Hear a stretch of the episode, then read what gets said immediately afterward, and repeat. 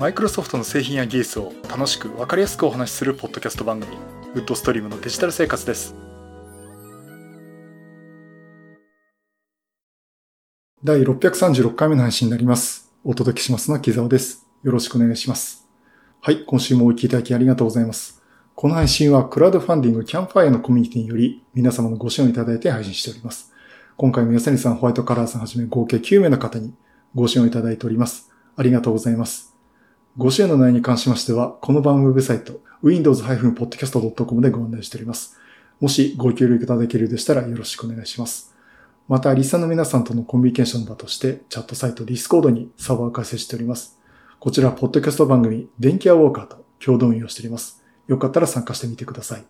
Discord サーバーの URL は番組のウェブサイトにリンク貼ってあります。えっとですね、今週もちょっと話題がいくつかありまして、えっと、まず、前、前、前々回からね、話引っ張ってます、マイクロソフトエッジの IE モードの話、えー、それと、え、シンクパッドの Z シリーズ、これがですね、日本発売が決定されましたので、その話と、あとそれに絡んでですね、マイクロソフトのセキュリティの仕組み、マイクロソフトプルトン、えー、これについてね、お話したいと思います。途中多分シンクパッドでちょっと時間を食うかもしれませんが、ご了承ください。えっ、ー、と、じゃあまず最初の話ですね。えっ、ー、と、マイクロソフトエッジの、まあ、インターネットエクスプローラーですね。インターネットエクスプローラーが、えー、もう先週かな。えー、6月15日、日本時間で6月16日から、えー、サポート終了ということになってまして。まあ結構、えー、沢には人何らくっついたのかなっていう感じはしてますけどね。で、その中で、あの、私、その、代替手段として、マイクロソフト説明をしちゃったんですけど、わざわざこれ、いちいち開くページを追加とかしなくてですね、IE モードで開きたい画面をウェブサイトで一回、マイクロソフトエッジで開きます。で、開いた時に、画面の右上にですね、点々点と書いたアイコンがあるんですね。これ設定に関するアイコンなんですが、そこをクリックしていただくと、インターネットエクスプローラーモードで再読み込みするっていうメニューが出てきます。ここをクリックしていただくと、このページはインターネットエクスプローラーで開きますと一回警告画面ができますんで、まあ、ここで完了って押していただくと、IE モードで開き直してくれます。あの、これだけでできますんで、もっとね、手軽にできます。で、IE モードで開いてるかどうかっていうのはですね、エッジのですね、左上の方のアドレスバーのとこに、インターネットエクスプローラーの、ね、懐かしのアイコンが出てくるんですね、水色の。これでね、IE モードで開いてるっていうのがわかるようになります。で、あの、いちいちメニューから選ぶのがめんどくさいなっていうかですね、えー、さらに、設定のボタンの外観、こちらのですね、ツールバーのカスタマイズっていうのがあるんですね。で、ツールバーに表示するボタンを選択してくださいってところで、インターネットエクスプローラー IE モードボタンっていうのが出てきます。で、そこをですね、あの、スイッチがあるんで、これをオンにしてください。そうしますと、エッジのですね、ツールバーのところに IE モードにするためのボタンっていうのが出てきます。で、今度からまた IE モードで開きたいウェブサイトに行って、このツールバーのインターネットエクスプローラーモードのボタンを押してもらうと、これで IE で開き直してくれます。まあ、あの、こういった形でね、えっ、ー、と、前説明したよりもっと手軽にできますんで、えー、ぜひね、今でもやっぱり IE モードをインターネットエクスプローラーでしか対応してないっていうサイトがあった場合ですね、このマイクロソフトエッジで IE モードにこのように切り替えていただければいいかなと思っております。ということでね、もう一回説明したんですけど、もっと手軽にできる方法がありますので、もう一回説明をさせていただきました。で、もう一つの話題ですね。レノボの、今だに私は IBM って言ってしまいそうなんですけど、レノボのノートパソコン、シンクパッド。えー、このシンクパッドの最高峰モデル、Z シリーズですね。えー、これがですね、もうすでに発表は CESの2022で発表されてるんですけども、日本で発売になったということでこの話をさせていただきます。まあ、あの、前回ね、もうノリノリでVAIOの話をしてまして、木澤さん VAIO好きですねって言われたんですけど。まあ、あの、私ね、やっぱりノートパソコンっていうともう VAIOも好きなんですが、もうシンクパッドも大好き。えっ、と、前お話しましたけど、私今シンクパッドの、これ会社の貸与のパソコンとして使っています。ということで、実はですね、あの、普段一番使ってるパソコン何かっていうと、シンクパッドなんですね。シンクパッド最高ですね。もう何度も言いますけど。うん。キーボードもいいし、やっぱりスクリーンがしっかりしてますしね。うん、まあ、やっぱりシンクパッドいいなって思ってるんですけども、えっ、と、今回ね、このシンクパッドの Z シリーズ、Z13 と Z16、この2機種がですね、発売になります。まあ、すでにもうあの、レノボのサイト行くとですね、あの、直販モデルでも購入ができるという感じになっております。で、まずこの CPU なんですが、ライゼン。これを搭載しています。あの、Z13 に関して言うと、えっ、ー、と、ライゼン5 Pro の6000番台が搭載されています。それともし、もしかですね、ライゼン7 Pro の、これも6000番台ですね、6860Z というものですね。これが搭載されています。一方、16インチタイプのですね、Z16、こちらに関しても、ライゼン5 Pro の6000番台と、えー、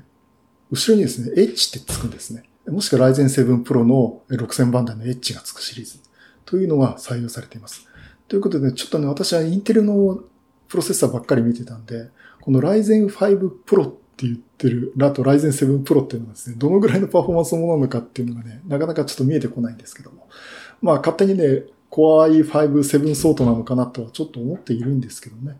まあ、あの、やっぱり ThinkPad の Z シリーズに載せるっていうからには、やっぱりそれなりのあの、パフォーマンスのある CPU を載せてるんじゃないかなと思っています。あと、モニターなんですが、まあ、Z13 は13インチ、Z16 は16インチのモデルなんですけども、えー、解像度がですね、何種類か用意されていまして、モニターの解像度なんですが、えー、まず13インチモデル Z13 に関しては、基本がですね、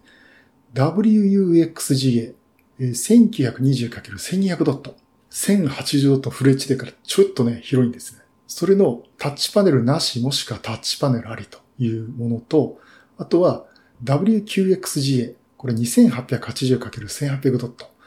これも10点タッチパネルというものになります。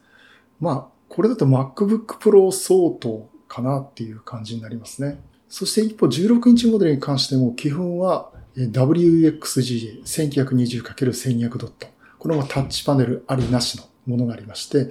あと WQUXG 1340×2400 ドット。4K のさらにちょい広いっていうものになりますね。これもね、タッチパネル対応ということになってます。で、画面なんですけど、かなりこれ広い画面撮ってまして、まあ、ベゼルが狭いんですね。今回のシリーズの特徴で、これ STBR、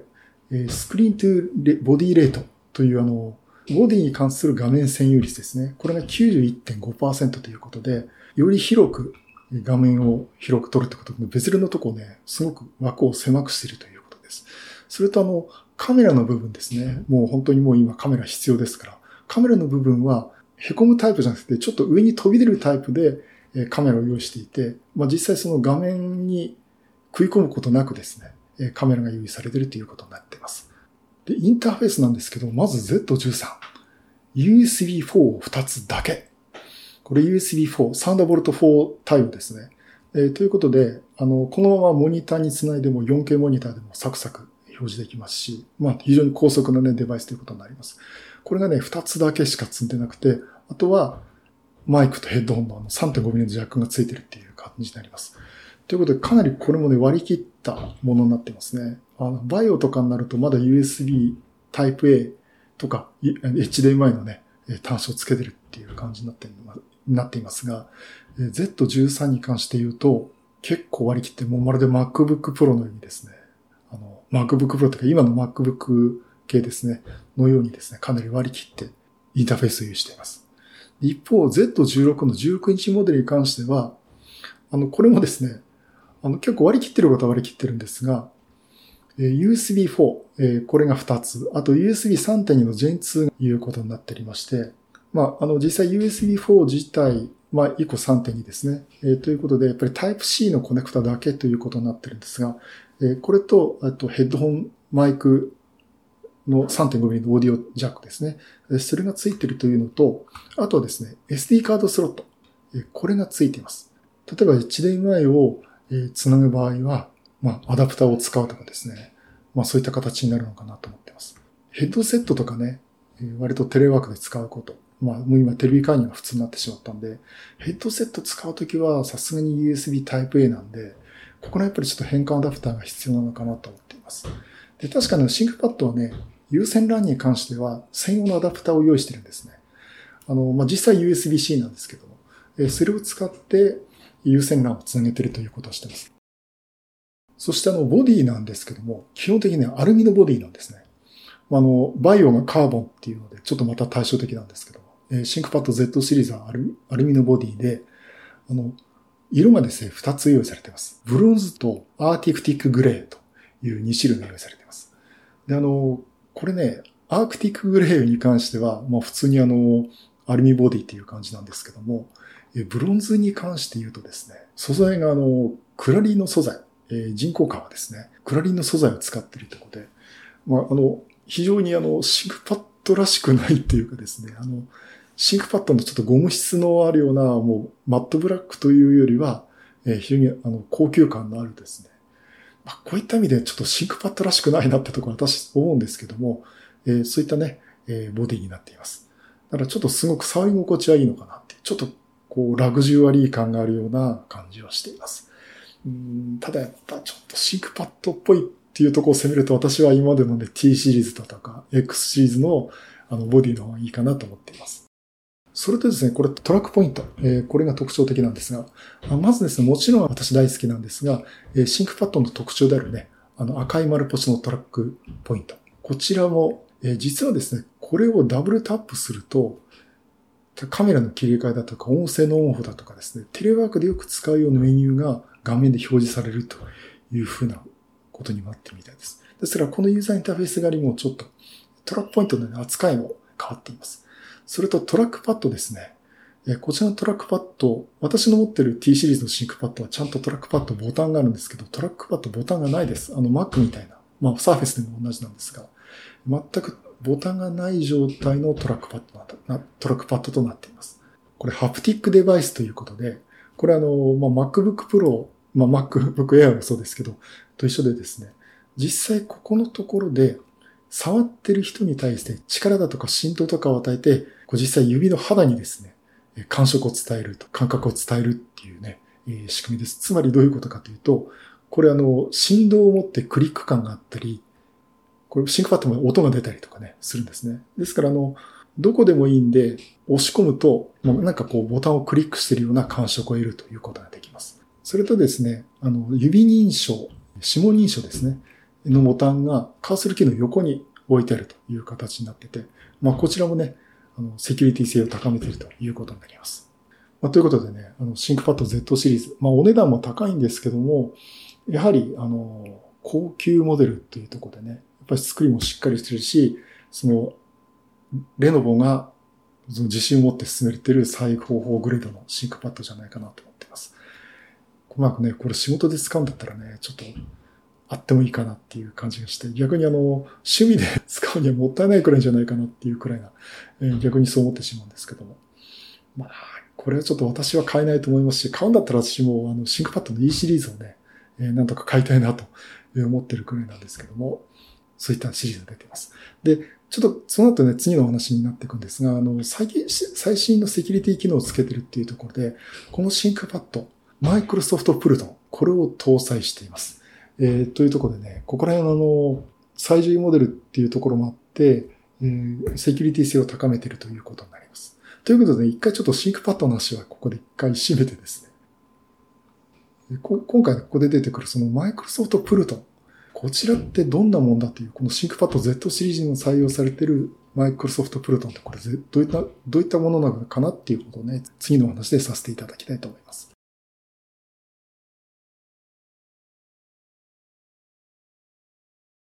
このマイクロソフトプルトンなんですが、基本的にあの、セキュリティ絡み、指紋認証だとかっていうのは、TPM というですね、トラステッドプラットフォームモジュールというものを使っています。で、その TPM の機能を持って、いろんなセキュリティの情報を生み出したりとかですね、あの認証させたり、例えば Windows Hello であったり、まあ、指認証、指紋認証だったりっていうことをね、えー、活用しています。で、Windows 11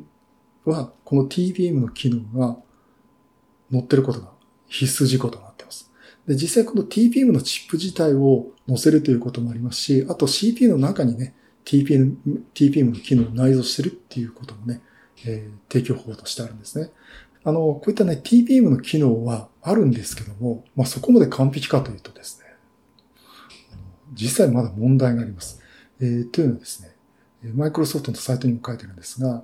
あの、物理的に PC をアクセスして、データを読み取ってしまうっていう方法があるんですね。まあ、方法があるんですねっていうのもおかしいんですけども、これどうやるかというとですね、いわゆるカーの皆さんって何でもやるんですよ。これあの、Azure Sphere っていうマイクロソフトが提供しているマイコンボード。えー、これの時もね、お話をしたんですが、まあ、の、これ、プルトンっていうのはね、まあ、あの、もともとは、えー、Azure Sphere から搭載されてるんですけども、例えば TPM のチップにですね、こう、端子に実際オシロスコープとかね、ロジックアナライザーっていうのをつけてですね、データの流れっていうのを読み取ることができるんですね。どんなデータが流れてるかというので、波形から01のパターンで中身を読み取ることができるんですね。で、すごく極端な話をすると、チップの中を開けて、そのチップの中のデータすら読み取ってしまうということをね、やる人がやるんですね。ということで、そのマイクロソフトとしては、物理的に攻撃される可能性がありますということで、それでさらにセキュリティ性を高めましょうということで、マイクロソフトプルトンっていうのを提唱しています。で、あの、これで CPU とかのプロセッサーレベルの中で、つまりチップの外に出すことなくですね、セキュリティを高めてデータを保護しようということをやっています。これがね、マイクロソフトプルトンのテクノロジーの一つなんですね。まあ、これに関してはもちろんマイクロソフトだけでできることはないんで、インテルだとか AMD だとかクアルコムとかですね。まあ、そういった主要なプロセッサーメーカーと共同でガードしようということで作り込みをしています。で、さらにあの、アジルスフィアでの時にね、私をお話したんですけども、いや、チップの中開けたってデータ取れるじゃないかっていう話をしました。つまり、データ流れてる、このバス上流れてるデータすらも暗号化してしまうということをやってまして、まあ、あの、本当にこれも、じゃあプロセッサー、ね、インテルのコアなんとかプロセッサーってのを開けて、中のデータ読み取るとしても、そのデータすらチップの中で暗号化されてるっていうことでね、えかなりこのセキュリティ性を高めているということをやっています。まあ、これがね、あの、マイクロソフトプルトンというものでして、まあ、これがそのシンクパッドの Z シリーズも搭載されていて、まあ、これからよりこうセキュリティ性を高めていこうというふうに動きになっています。まあ、そういう話すると、ますます、あの、セキュリティ高くするっていうことを条件としてる、このハードウェアを条件とするっていうことで Windows 11っていうのはですね、あの、よりセキュアな OS と言えるのかなと。まあ、今回ですね、マイク、シンクパッド Z シリーズにも搭載されているマイクロソフトプルトンっていうこともね、合わせてお話をさせていただきました。まあ、なかなかあの、どんな攻撃がされてるかっていうのがね、どんどん、よりこう高度化されていくんで、ガードする方もね、こういった形でガードしていくんではないかなと。まあ、これからもいろいろとこう、いたしごっこでね、なっていくんでね、まあ、セキュリティの仕組みっていうのはね、どんどん組み込まれていくのかなと思っています。最後にちょっとシンクパッドネタで、えー、お話をしていきますけど、あの、先週祭りになりました。今週か。あの、 ThinkPad 祭りということで、あの、レノボの直産直販サイトとかで、あの、レノボって ThinkPad 時々安売りするんですね。ものすごく、あの、値引きするんですね。私それで一回あの、 ThinkPad Edge 買ったことがあるんですけども、えー、今回ですね、なんと76%オフというものすごい値引きがあったというところで、あの、アフィリートのサイトで、えー、コードを入れると、直販サイトでね、あるそのアフィリサイトで入入手した、え、クーポンコードを入れるとですね、激安になるっていうことで、あの、シンクパッドのね、E シリーズとか、あと E、E14、E15 のシリーズですね。これがですね、あの、かなりその20万ぐらいするものも値引きがあって3万円とか5万円で買えるっていう、えー、ものになりました。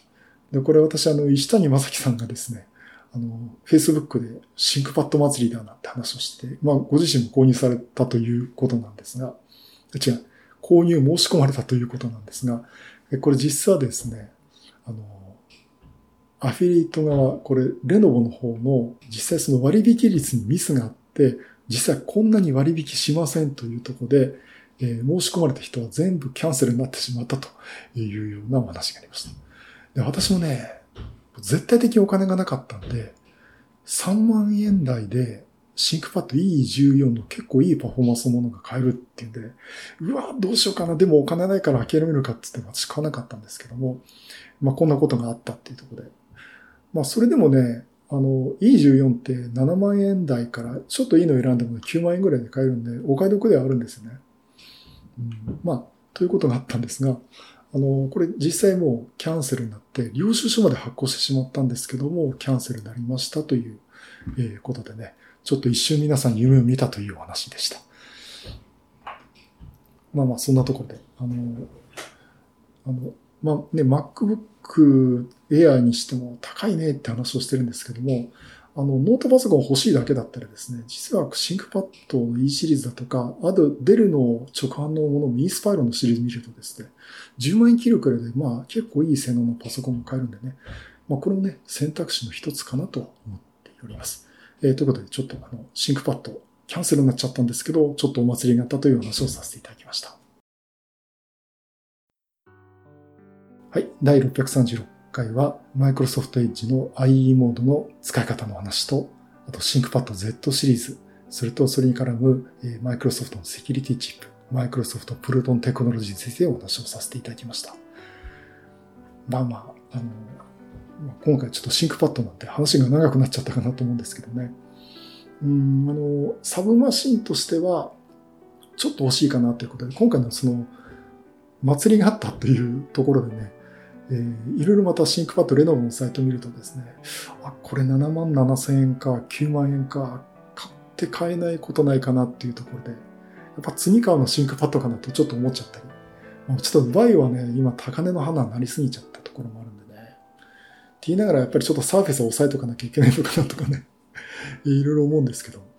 まあ、今のところ前も話しましたけど、ノートパソコンは今のところ使う需要がないんで、サブマシンとしてちょっと必要だったら、うん、まあいいかなと思っています。まあということでね、あのノートパソコン欲しいって方はですね、レノボのサイトだとか、デルの、特にインスパイルですね、XPS ってちょっと高いんですけど、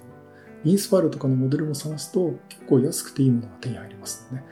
ね、そちらを見ていただくといいかなと思ってます。で、まあ私はこの MacBook Pro で、えー、とりあえず、ブートキャンプで Windows 10動かしてます。ちょっと当面ね、サブマシンをこれで使っていこうかなとはい、そういうことでまた色ネタ集めた話したいと思います。またよろしくお願いします。